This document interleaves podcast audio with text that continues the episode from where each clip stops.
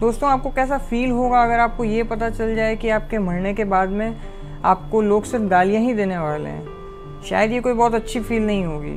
कुछ ऐसा ही फील हुआ होगा डॉक्टर अल्फ्रेड नोबेल को सन अट्ठारह के अंदर, जब उनके ब्रदर की डेथ हो गई और न्यूज़पेपर ने एक्सीडेंटली उनकी मौत समझ के ये न्यूज़ छापना स्टार्ट कर दिया कि मौत के सौदागर की जो है फाइनली मौत हो चुकी है।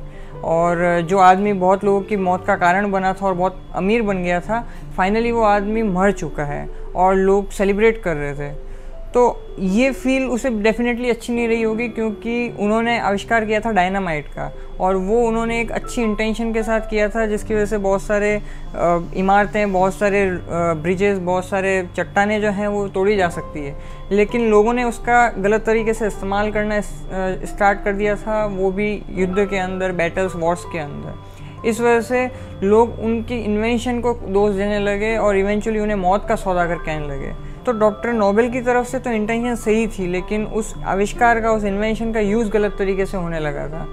कुछ उसी को सुधारने के लिए कि वो भी एक पीस में बिलीफ रखते हैं, उन्होंने स्टार्ट किया नोबेल प्राइज़ जो भी उन्होंने अपना पैसा बनाया था। बहुत सारी जगह इंडस्ट्रीज़ डाल के, बहुत लाखों करोड़ों डॉलर उस समय कमाए थे, जो कि आप सोच सकते हैं, उस समय की तारीख में कितना ज़्यादा होता होगा। वो सारा उन्होंने लगा दिया नोबेल प्राइज़ देने में उन लोगों को जो कि मैन काइंड में हेल्प कर सकते हो।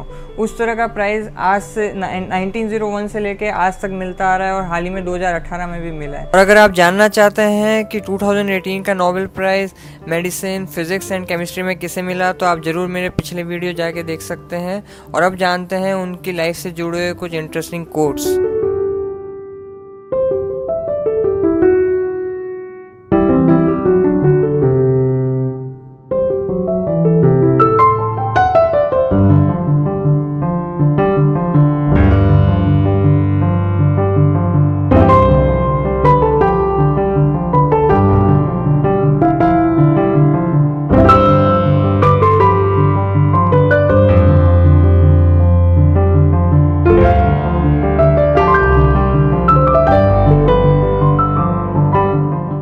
के लिए इतना ही, फिर आपसे मुलाकात होगी।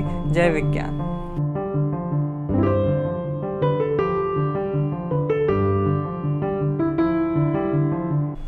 दोस्तों, आपको कैसा फील होगा अगर आपको पता चल जाए कि